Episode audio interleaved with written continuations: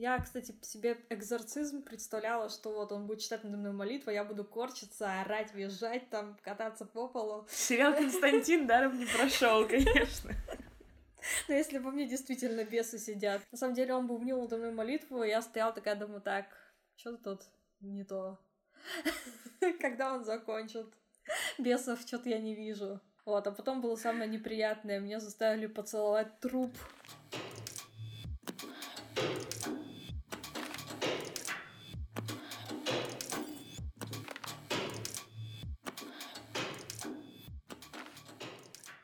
Привет, меня зовут Маша Саванкова, а это подкаст «Что-то с головой». Здесь люди с разными психическими расстройствами рассказывают о своем опыте их проживания. Этот подкаст нужен для двух вещей. Первое – это озвучить опыт разных людей с психическими расстройствами, чтобы другим таким же людям было легче проживать свою болезнь. Второе – показать, что психические болезни не заслуживают снисходительного и брезгливого отношения, которое сложилось к ним в обществе, а психиатрических больных не надо бояться. В каждом выпуске я расспрашиваю нового гостя или гостью об их заболевании. Это могут быть депрессии, о ка эр, тревожные расстройства, пэ тэ эс эр, шизофрения и многое-многое другое. Все, что люди часто обобщают выражением «что-то с головой», все, чего привыкли сторониться и бояться. Часто ко мне в гости будут приходить разные люди с одними и теми же диагнозами, и вы увидите, чем похожи и чем различаются их истории, и как каждый и каждая проживают свои заболевания. В этом выпуске у меня в гостях Катарина. Она ведет канал о шизофрении, ссылка в описании подкаста. Диагноз Катарины – параноидная шизофрения, если точнее, синдром Кандинского-Клерамбо. О подробности вы сейчас узнаете.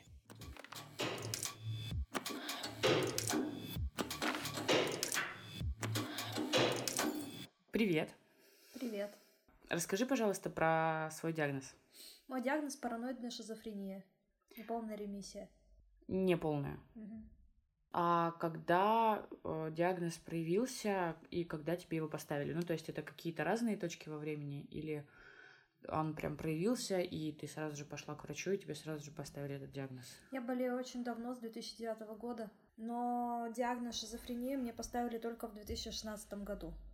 А как так получилось? Дело в том, что в приморбиде шизофрении обязательно случаются какие-нибудь расстройства, например, анорексия, вот как у меня была. Приморбид — это что? Предболезненное состояние, то есть до того момента, как поставят диагноз. Mm. Это уже болезнь, но еще с непоставленным диагнозом.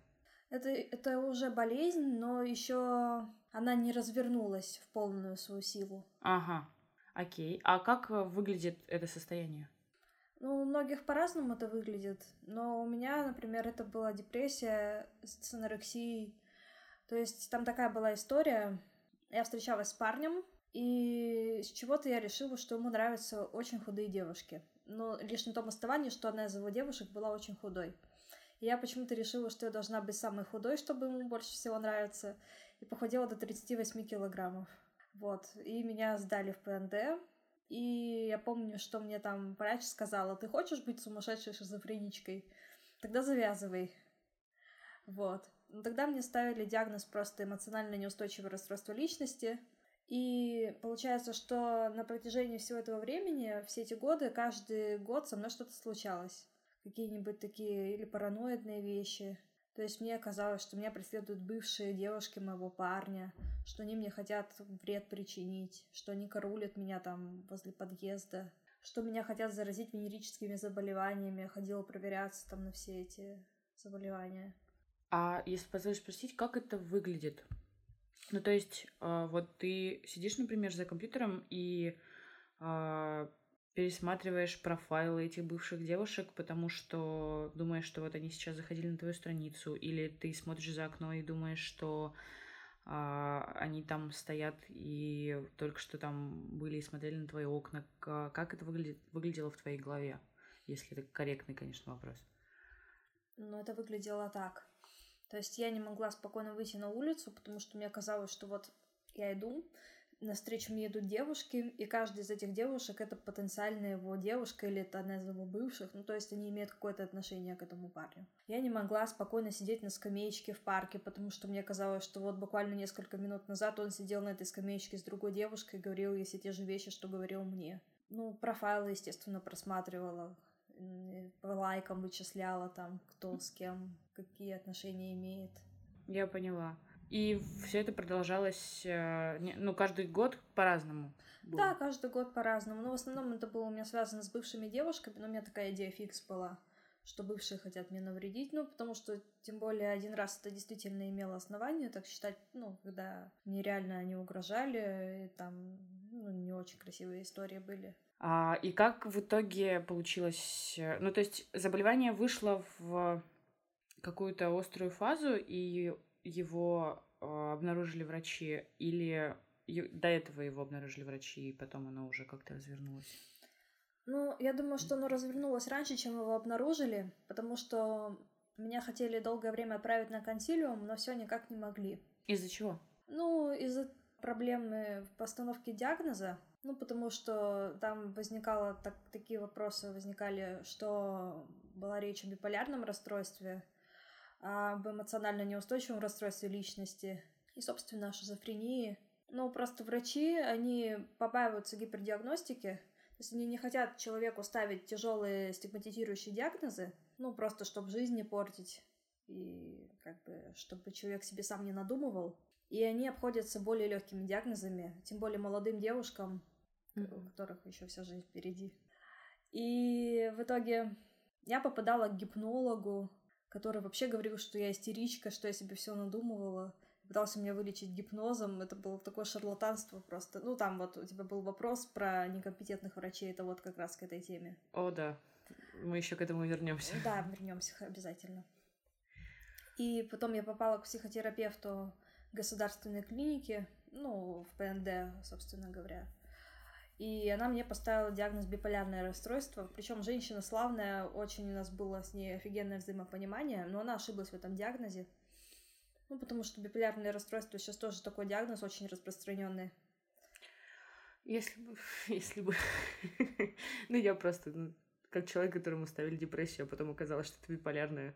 Ну, понятно. Очень радуюсь, когда э, психотерапевты э, вообще помнят, что такой диагноз есть. А мне, наоборот, кажется, что биполярное расстройство ставят людям чаще, чем оно встречается в жизни. Ну вот да, тут видишь, с разных точек зрения по-разному выглядит. Ну вот. И в итоге она мне прописала направление на дневной стационар. Я туда попадаю, и мне говорят, этот диагноз неверен, это типичное шизофреническое поведение у тебя. Это уже был две тысячи шестнадцатый год. И тогда провели консилиум с профессором, и он мне поставил диагноз неврозоподобная шизофрения. Ну, я тогда себя чувствовала ужасно, вообще была не в себе. У меня был бред, галлюцинации, то есть я лежала целыми днями, мне казалось, что я просто кусок гнилого дерева, в котором копошатся крысы, черви, я не могла их согнать. Просто я хотела кричать, но не могла. Это было ужасно. Я в этом состоянии должна была сдавать экзамены. Я просто не смогла ничего ответить, просто даже не смогла пересказать книгу по содержанию. И... Преподаватель при всех сказал, что у меня нарушение мышления, что мне нужно лечиться. Вот меня отправили лечиться, собственно, в родной город Иркутск. Тогда еще сейчас я уже лечусь здесь, в нашем районном ПНД в Москве. Вот. И тогда я была в шоке, на самом деле, потому что я очень много читала по психиатрии, и свою магистерскую в МГУ тоже я защищала по теме философия психиатрии. А на кого ты учишься? Я уже отучилась. Ну, на философском факультете МГУ. Uh-huh. Магистратуру окончила. Uh-huh. Вот. И я была уверена, что мне что угодно, но не с приставкой шиза. Uh-huh. Вот. И тоже так интересно вообще. Мне кажется, никогда не пойму логику, по которой ставят диагнозы. Это очень интересно и очень сложно. Вот. Но мне поставили такой диагноз. И, собственно, мне казалось, что меня поглощают призраки прошлого, что я растворяюсь в родном городе, что я скоро сойду с ума. И я попросила, чтобы меня срочно отправили в Москву, потому что я долго не могла находиться уже в Иркутске, потому что у меня просто крыша ехала. И мне сказали, типа, ты возвращайся, но обязательно обращайся там по месту жительства на лечение. То я тогда обратилась в двенадцатую больницу имени Канабиха, она ее уже больше нет, к сожалению. Это очень хорошая больница была. Она... специализировалась на малой психиатрии, то есть на таких менее страшных, тяжелых состояниях. У меня там был прекрасный лечащий врач, но он подтвердил этот диагноз, неврозоподобная шизофрения. Вот. Но этот диагноз у меня продержался недолго, потому что уже в, прошлом, в следующем году, то есть в две тысячи семнадцатом, мне уже сменили его на параноидную шизофрению, то есть на более тяжелый диагноз. И мне его поставили во время беременности, когда у меня появились императивы. Я их называю импульсы, потому что, ну как, ты знаешь же наверняка, что шизофреники часто слышат голоса, но я не слышу голос вот такой вот, как мы с тобой разговариваем, да, вот как настоящая человеческая речь. Я их не слышу, но я чувствую импульсы, которые мне приказывают что-то делать, там, например, пойти, там, выброситься из окна. Или там сунуть руку в кофемолку, или там засунуть кота в стиральную машину. То есть я их слышу, я их чувствую, я могу им сопротивляться, иногда я не могу им сопротивляться, я оказываюсь в психушке. Вот. Последний раз я лежала не так давно в психушке, потому что я вышла на карниз и просто стояла там, пока меня муж не вытащил, и не связал, и не вызвал бригаду. Угу. И, значит, мне поставили диагноз параноидная шизофрения, синдром Кандинского-Клерамбо, то есть психические автоматизмы, ну, то есть то, что я называю импульсы. Ну вот, и я сейчас живу с этим диагнозом, пытаюсь социализироваться и принять это как бы как часть своей жизни. Это очень интересно, конечно. Как заболевание повлияло на твою работу, на социальные связи, на отношения, на вообще всю жизнь, вот когда оно развивалось, когда оно становилось сильнее? Ну, насчет работы. Самое интересное, что мне предложили писать статьи для сайта фопид точка ру. И моя первая статья была как раз на тему шизофрении. То есть мой знакомый, он сказал, ты, типа, можешь написать бомбический материал на эту тему, мы тебя приглашаем, вот, пиши. Мы вместе с редакцией разработали план, я написала статью, и, естественно, в редакции все знают, что у меня есть это заболевание, и они совершенно нормально к этому относятся. Ну, естественно, когда у меня там бывают периоды, когда я себя чувствую не очень хорошо, я им говорю, типа, я сейчас не могу работать, они говорят, нет, нет проблем, дождемся, когда тебе станет лучше. Вот, я до сих пор пишу статьи для них. Но сейчас уже меньше стала писать. Раньше писала стандартно где-то по две-три статьи в месяц. Вообще может человек, как тебе кажется, с таким диагнозом самостоятельно зарабатывать себе на жизнь? Конечно, может. Ну, то есть терапия медикаментозная дает ли то количество времени в состоянии работоспособном, которое нужно для того, чтобы заработать достаточно денег? Да, идеально подобранная терапия вообще творит чудеса, и человек может жить совершенно полноценной жизнью, зарабатывать деньги, может быть, даже иметь бизнес. Но единственное ограничение, вот, которое по диагнозу, это права нельзя иметь. И нельзя работать с детьми, насколько я знаю. Ну, то есть вообще любая работа, где требует справку от психиатра, ты на нее не сможешь пойти, потому что психиатр же врать не будет, как бы он напишет, что ты состоишь на учете в ПНД. Если это не понравится работодателю, он тебя не возьмет. Ну, я не чувствую пока, чтобы мои права как-то ущемлялись вот по этой, в этой сфере. То есть у меня пока все хорошо. А ты работала с этим сайтом, а с кем еще, с какими организациями, структурами ты работала в период, когда болела, ну, когда тебе уже поставили диагноз и когда ты еще не знала, какое именно это заболевание? Ну, я долго училась, я работала вообще в жизни не так много. Я работала в хоре в Иркутской филармонии, пела там целый год. И, естественно, у меня были вот эти скачки настроения шизофренические и галлюцинации.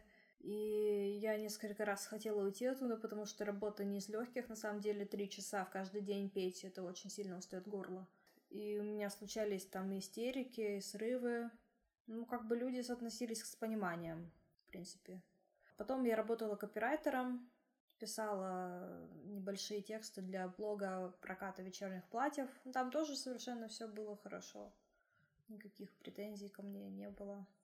А ты работала в офисе или дома? Дома.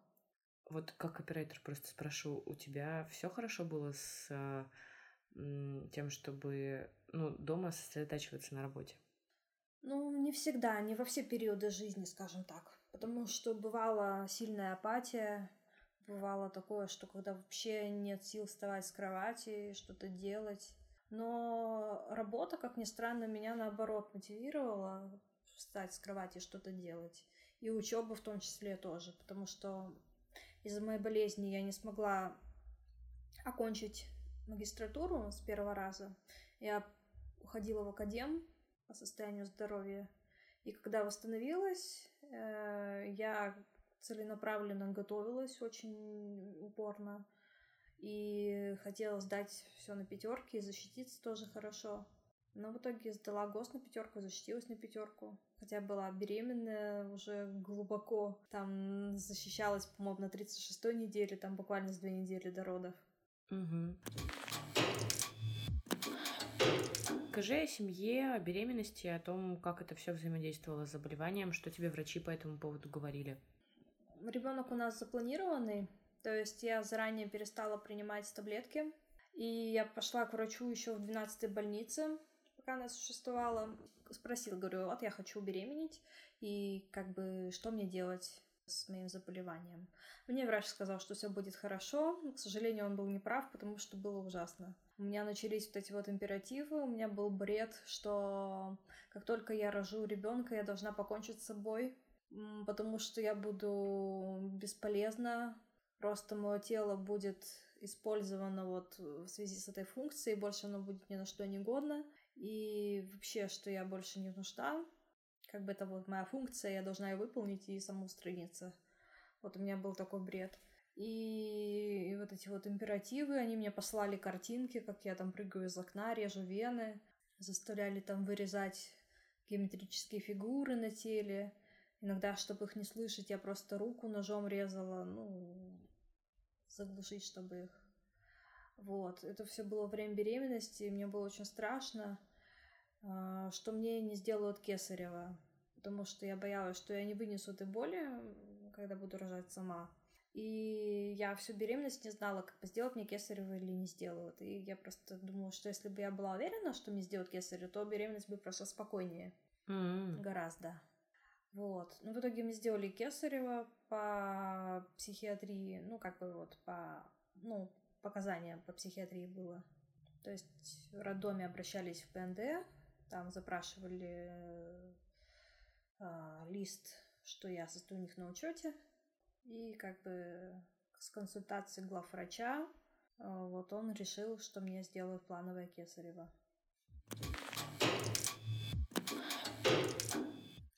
А ты всегда открыто о своем заболевании говорила еще, даже когда оно не было с поставленным диагнозом, о своем состоянии? Или предпочитала людей в известность не ставить о том, какие у тебя бывают периоды? Ну, это зависит от людей, конечно. То есть, если я чувствую доверие к человеку, я ему могу сказать. Если я вижу, что человеку не обязательно это знать, то я не говорю ничего. А как это... Ну... По каким признакам ты понимаешь, что человеку лучше не говорить или говорить?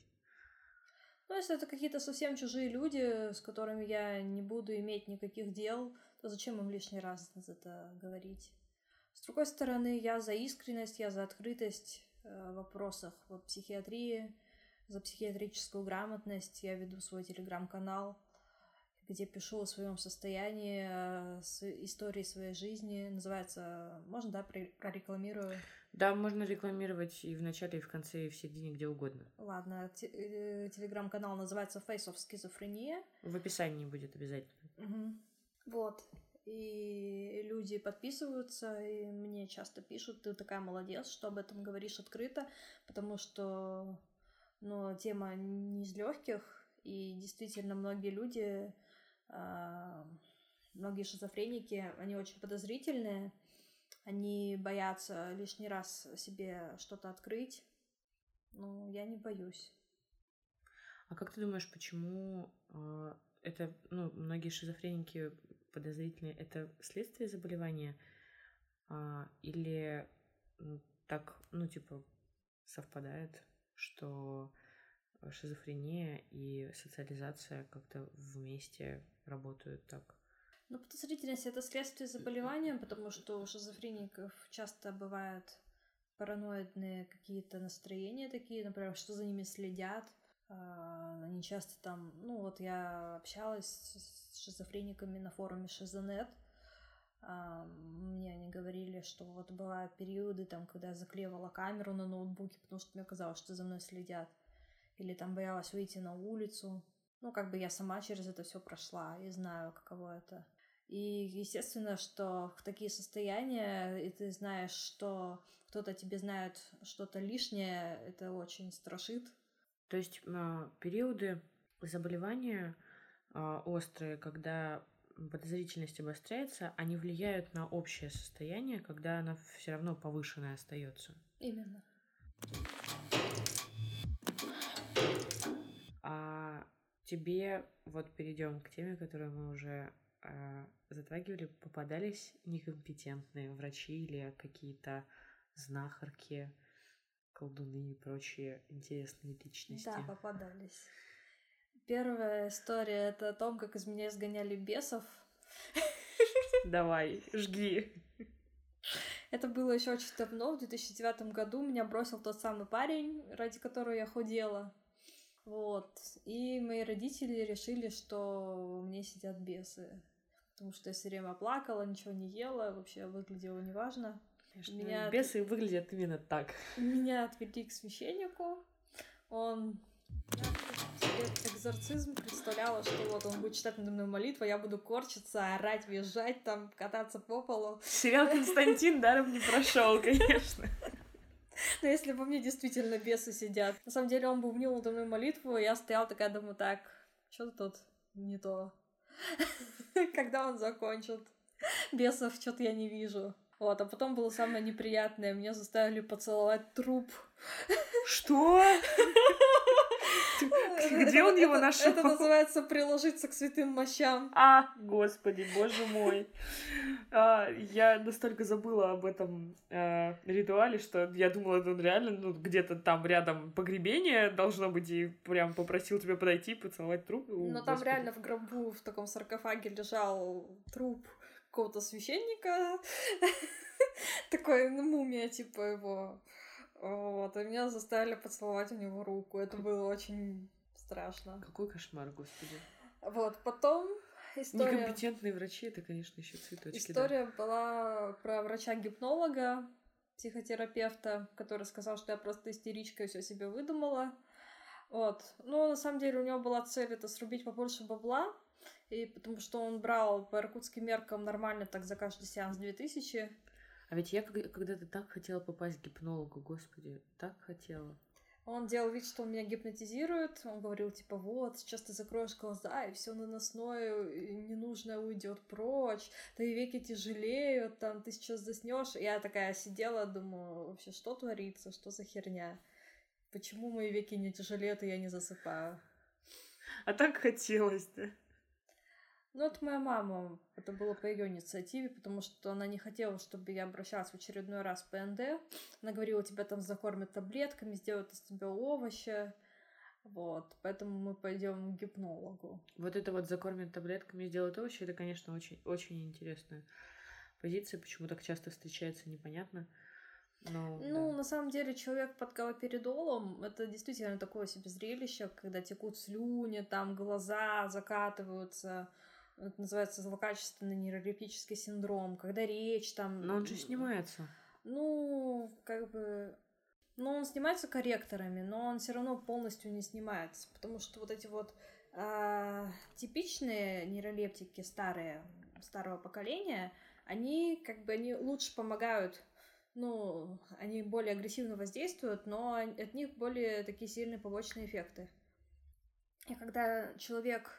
непосвященный, да, в психиатрию особо смотрит на такого больного, которому вот всадили только что галоперидол, он, конечно, в ужас приходит. И такое было с моей мамой, когда меня лечили галоперидолом. Но лечение галоперидолом, насколько я понимаю, это же не постоянное. Это сни- Нет, снятие. Это не постоянно, да, это только снять бред, вот острое состояние. Поэтому особо страшно не должно быть. Ну, это как, собственно, феназепамом объесться, когда у тебя психоз. Ну, вообще-то феназепамом не объедаются во время психоза. Во время психоза как раз галоперидол лучше помощник. Не, ну я говорю в смысле о своей ситуации, там, по-другому а. немножко. Ну, то есть, да, у меня, например, когда у меня психоз, просто закинуться в кучу феназепама и ходить как... Ну, не как овощи, а просто такая сонная, как муха, и все. А в твоем случае это вот так. Ну, то есть, в разных случаях э, все равно острые состояния снимаются с достаточно ощутимыми побочками, но это все равно ненадолго, но люди почему-то очень боятся этого, очень. Угу. Но с любой болезнью это достаточно похожая история. Я вот сейчас нафтизином, например, закапываюсь, и у него очень ощутимая побочка — это привыкание. Я с ним закапываюсь уже неделю, и как бы все об этом знают, но все равно же пользуются. Но почему-то в случае психических заболеваний об этом забывают, что побочки тоже там существуют, и ничего в этом страшного нет. А... В твоем случае медикаментозная терапия какая? Вот прям по названиям, понятное дело, что мы никакие таблетки не пропагандируем, просто если э, кто-то сравнивает с собой и кому-то интересно, и все равно эти таблетки без э, рецепта врача не продаются. И как она повлияла, как-то, может быть, менялась, кто-то выписывал одно, кто-то другое. Ну, на самом деле, я каких только таблеток не пробовала за всю свою жизнь, учитывая то, что я лечу с две тысячи девятого года. Сейчас я принимаю антидепрессант пароксетин, потом э, вальпарин, это вообще лекарство от скачков настроения. И мне колят сейчас уколы Клопексол Депо, это нейролептик. Его ставят мне раз в две недели. Вот скоро пойду за новым уколом уже, тринадцатого августа. Ну, вообще терапия очень часто менялась, потому что как раз из-за побочек. Например, во время беременности мне прописали препарат Инвега, но он как бы очень хорошо помогает, то есть он сохраняет адекватность, вообще четкость мыслей, там, эмоциональные реакции, то есть все совершенно нормально, себя чувствуешь как полноценный человек, но от него очень сильные побочки, повышается пролактин и вес растет. Просто очень сильно. То есть я сильно поправилась во время беременности. И, наверное, скорее всего, из-за приема инвеги. И потом после беременности, уже когда я продолжила принимать инвегу, у меня пролактин скакнул вообще за шесть тысяч показатель. При нормальном там около пятисот. Ого. Да, и то есть это сказывается на месячных, то есть их нет. Галоперидол. Ну и вообще... Очень страшно было, что какой-то спидорак у меня. Галоперидол, если кто не знает, это когда молоко течет, да, само по себе. А инвега ты принимала во время беременности, но у тебя все равно, получается, были приступы бреда? Ну, когда я пила инвегу, откупировалось все. Но, но ты пила не все время? Я пила не все время, да. Я иногда забывала выпивать таблетки и сразу же возвращалось это состояние. В течение суток, двух, где-то так? Ну да, они буквально сразу приходили, когда как только заканчивала принимать. Ну, знакомая история с забыть выпить таблетку, это очень, да. Ну да, когда долго придерживаешься какой-то терапии, потом очень надоедает пить таблетки, и тем более, когда ты долго пьешь и все хорошо, кажется, что уже всегда будет хорошо, вот, и что уже таблетки тебе не так и нужны, что ты здорова, в принципе, что можно уже постепенно их отменять, и ты вот так вот бросаешь их, а потом раз, и какая-нибудь опять острая фаза, и опять вызывают бригаду, и бежишь в ПНД в слезах, в соплях, говоришь мамочке, что со мной, мне приказывают, просится из окна. На самом деле, мне вот интересно, эта история с...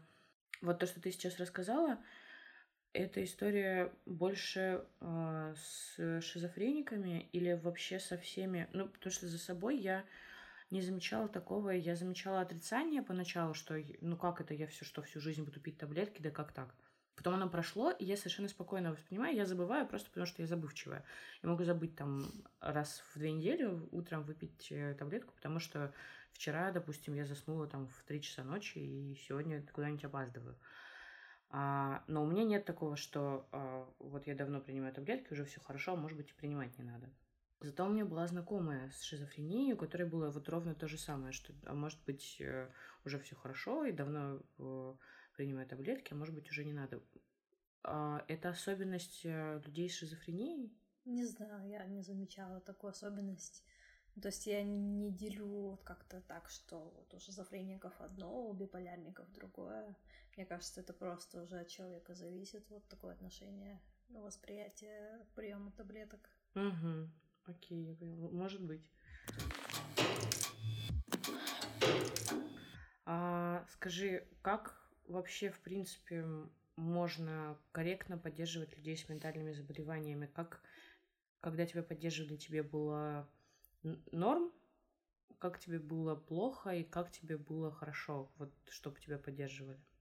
Ну, самое, конечно, плохое, что можно сделать, это пытаться переубедить человека, у которого бред. Потому что бред, в принципе, он не поддается коррекции, только медикаментозно. Если человек говорит, там, что по нему ползают черви, не надо говорить, что да, никто по тебе не ползает, у тебя глюки, ты гонишь. Ну, естественно, такое ни к чему не приведет. Вот шотландский психиатр Рональд Лейнг, вот он говорил, что шизофреник, если вот он говорит что-то, да, ему нужно поверить, потому что это его бытие, мы должны вот его бытие как бы примерить на себя. И если человек говорит, что он мертв, значит, что он мертв. Мы должны вот это понять. То есть мы не должны его переубеждать, говорить, да ты же живой, ты же разговариваешь и двигаешься, то есть какой-то мертвый. А если вот он говорит так, да, значит, мы должны ему поверить. Ну да, иначе он начнет уходить в отрицание и самому себе доказывать, и, и тебе, и себе доказывать, что он прав. Угу. Лучшее, что можно сделать, это, конечно, следить за приемом таблеток. Просто, ну, лучше, конечно, не в агрессивной навязчивой форме. Типа, ты выпил таблетки, никуда не пойдешь, пока не выпьешь. Это такое бывало тоже. Вот.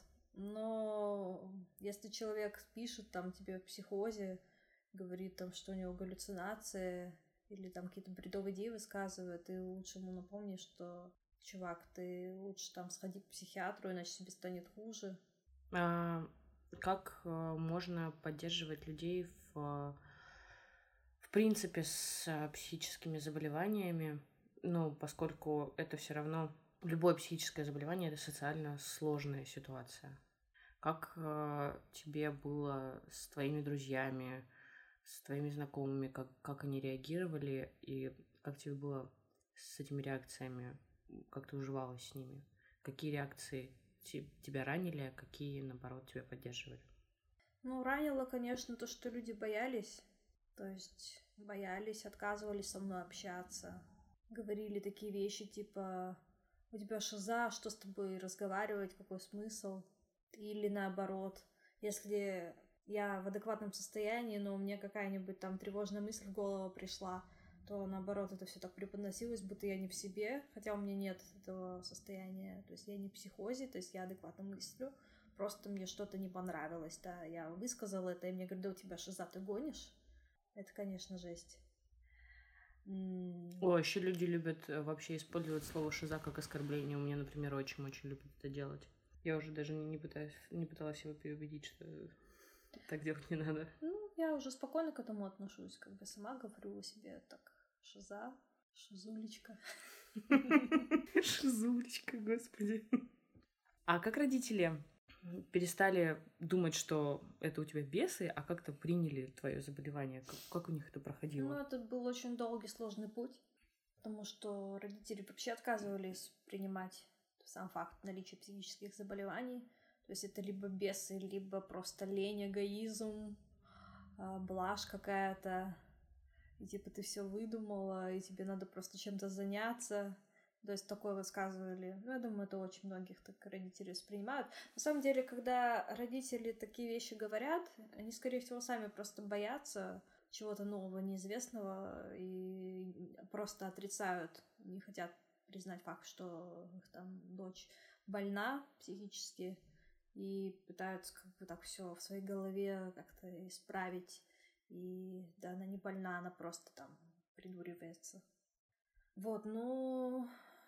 Последние годы они все-таки смирились с этим, приняли. И сейчас, в принципе, мы свободно обсуждаем эту тему.